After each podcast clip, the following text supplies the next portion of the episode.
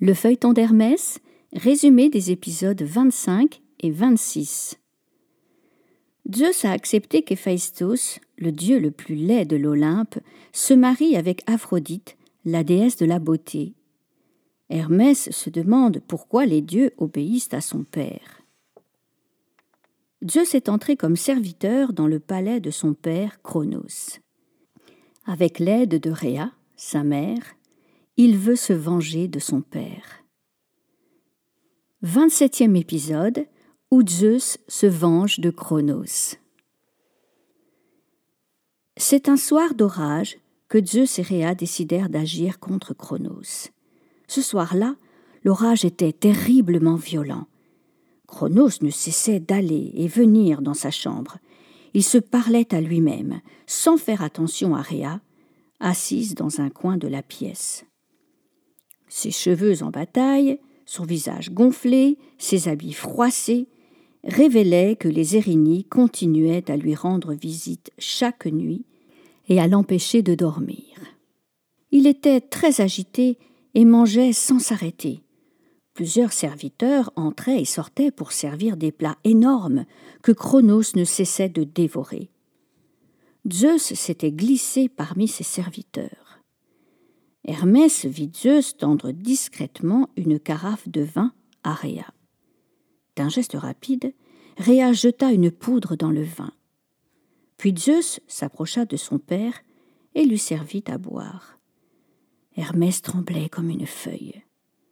Des éclairs illuminaient la nuit, et le tonnerre grondait.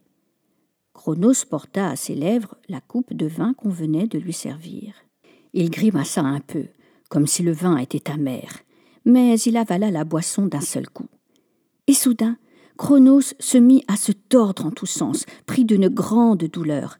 Il recracha une énorme pierre enveloppée de l'ange de bébé.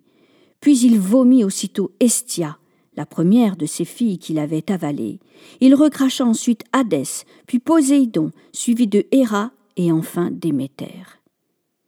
Les cinq frères et sœurs de Zeus venaient d'être libérés du ventre de leur père, car, dans le vin servi par Zeus, Rhea avait ajouté une poudre qui faisait vomir. Cronos poussa un rugissement de fureur et se jeta sous l'orage. Ses enfants le poursuivirent sous la pluie battante, mais il disparut dans la nuit. Les dieux qui venaient d'être sauvés retournèrent au palais pour fêter leur deuxième naissance. Ils ne cessaient d'embrasser Zeus et de lui jurer une fidélité totale. Soudain, une voix s'éleva au milieu du tumulte. Mes enfants, vous devriez vous préparer à combattre, car votre père ne va pas céder ainsi. Une guerre va éclater. C'était Réa qui tentait de les mettre en garde. Zeus mit un genou à terre, embrassa respectueusement la main de sa mère et demanda Mère, que devons-nous faire? La déesse n'hésita pas. Installez-vous sur l'une des plus hautes montagnes que vous trouverez et préparez vos armes. Chronos va aller chercher ses frères, les titans, pour vous combattre. Toi, Zeus, tu devrais faire sortir des profondeurs de la terre les cyclopes et les géants aux cent bras. Quand ces monstres seront tes alliés, tu pourras gagner cette guerre. Hermès suivit Zeus jusque sur une très haute montagne dominant la terre. En approchant, Hermès reconnut le mont Olympe. Nous sommes désormais les Olympiens, dit Zeus à ses frères et sœurs. Puis il accueillit les cyclopes et les géants aux cent bras. Lorsqu'Hermès vit arriver tous ces monstres sortis de sous la terre, il n'était pas rassuré. Mais bientôt, Cronos, accompagné par ses puissants frères et sœurs les titans, attaqua les Olympiens, et Hermès fut rassuré de savoir ces monstres du côté de Zeus. D'énormes blocs de rochers s'écrasaient autour de l'Olympe. La terre ne cessait de trembler, le ciel restait noir, envahi par les fumées provenant des terribles combats que se livraient les vieux dieux et les jeunes dieux. Dans la caverne où les Cyclopes avaient installé leur forge, Zeus et ses deux frères, Hadès et Poséidon, tenaient un conseil de guerre. Nous devons gagner, disait Poséidon, sinon la terre retournera au chaos.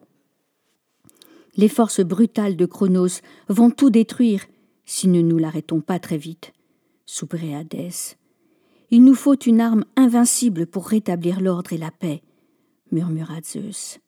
Hermès, qui s'était glissé dans un recoin de la caverne, s'approcha pour mieux entendre.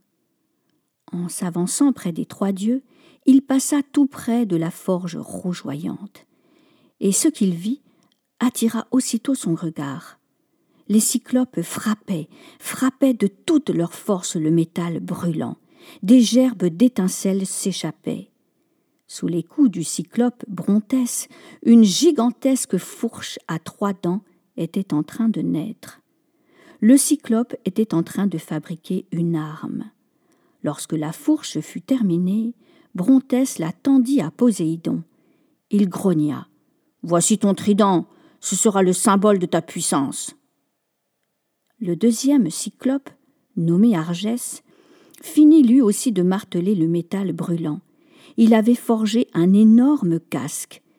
Il le tendit à Hadès. Hadès le mit sur la tête et il disparut. Ce casque rendait invisible. Celui qui enfilait ce casque disparaissait aussitôt aux yeux des autres. Mais les trois dieux n'étaient pas au bout de leur surprise. Le troisième cyclope, Stéropès, continuait à frapper, frapper une masse d'un métal doré. Peu à peu, au milieu du feu, le métal brûlant prenait forme.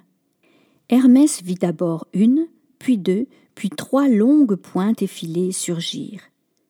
L'éclair murmura-t-il stupéfait. Il est en train de fabriquer le foudre, l'arme de mon père. Le cyclope plia un genou à terre, puis tendit le terrible éclair à Zeus en lui disant Tiens, Voici ce qui te rendra le maître du monde à jamais. 28e épisode où Hermès sauve son père.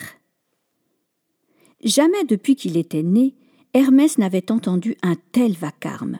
Jamais non plus il n'avait vu une telle violence. Les titans et les Olympiens se battaient si férocement que les montagnes s'écroulaient les unes après les autres d'immenses crevasses s'ouvraient dans le sol. Hermès avait le sentiment d'assister à la fin du monde. Zeus lançait sans cesse son foudre en direction des titans de Chronos. Avec tous ces éclairs, on aurait dit que le ciel lui-même était devenu fou. Une pluie de cendres s'abattait sur les combattants. Finalement, les géants aux cent bras détachèrent d'énormes blocs de rochers avec lesquels ils bombardèrent les titans. Certains rochers retombaient dans la mer et formaient des îles. D'autres atteignaient les titans de Chronos.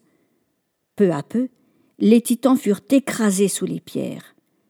Hadès, coiffé de son casque d'invisibilité, vola à Chronos ses dernières armes. Le vieux dieu était vaincu. Zeus condamna Atlas, l'aîné des titans, à porter pour l'éternité sur ses épaules la terre et le ciel. Les autres titans furent emprisonnés dans le Tartare, les profondeurs de la terre. Et comme les cyclopes et les géants aux cent bras menaçaient de continuer à se bagarrer, Zeus les envoya eux aussi pour toujours dans le Tartare. Il ne restait plus que les Olympiens, vainqueurs. Ils choisirent Zeus pour roi. Mais le nouveau roi allait devoir triompher d'un dernier et terrible obstacle pour pouvoir régner. Gaïa, furieuse de voir une nouvelle fois ses enfants enfermés dans le Tartare, envoya le plus monstrueux de ses enfants. Soudain, la terre trembla. Quelqu'un approchait, quelqu'un de si énorme que chacun de ses pas ébranlait le sol. Hermès fut frappé d'horreur. Le monstre qu'il vit alors apparaître était plus effroyable que tout ce qu'il avait jamais vu auparavant. Ses ailes noires immenses masquaient le soleil. Sa tête touchait les étoiles. Elle était composée de centaines de vipères sifflantes. Ses yeux lançaient des flammes, et de sa bouche sortaient des roches brûlantes. Son corps était constitué d'une multitude d'anneaux de serpents. Ce gigantesque monstre s'appelait Typhon. Hermès eut juste le temps de s'abriter derrière un rocher. Le monstre était passé. Typhon atteignit l'Olympe. Surpris, les dieux s'enfuirent en courant, laissant Zeus seul face au monstre. Zeus essaya de lancer son foudre. Mais Typhon enroula ses monstrueux anneaux de serpent autour du dieu des dieux, et il lui vola les tendons de sa cheville. Zeus, vaincu, sans ses tendons, était désormais incapable de bouger. Typhon se coucha devant lui et s'endormit. Heureusement, Hermès était là.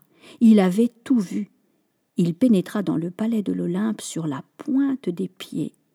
Dans une chambre, il trouva le casque d'Hadès. Hadès l'avait laissé tomber dans sa fuite. Il le mit et devint aussitôt invisible. Ainsi, Hermès put s'approcher sans difficulté de Typhon.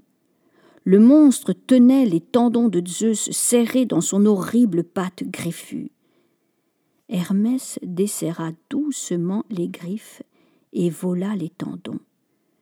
Puis il se glissa, toujours invisible, auprès de Zeus.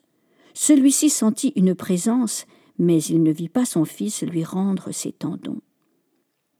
Il s'aperçut aussitôt qu'il pouvait de nouveau utiliser ses jambes et se mettre debout. Il bondit sur ses pieds, se saisit de son foudre et terrassa Typhon. Le monstre mort, le soleil revint. Un brusque coup de vent emporta loin au-dessus des mers le corps de Typhon. C'est ainsi que parfois naissent sur l'océan de terribles tempêtes, surgies de nulle part et dévastant tout sur leur passage. Ces vents furieux et violents sortent du corps de Typhon. Cette fois, le dernier monstre était éliminé. Zeus allait pouvoir construire une terre harmonieuse et installer un ordre dans toutes choses. Hermès sentait son cœur se gonfler de fierté à l'idée que c'était lui qui avait sauvé son père. À suivre. À demain les petits loups.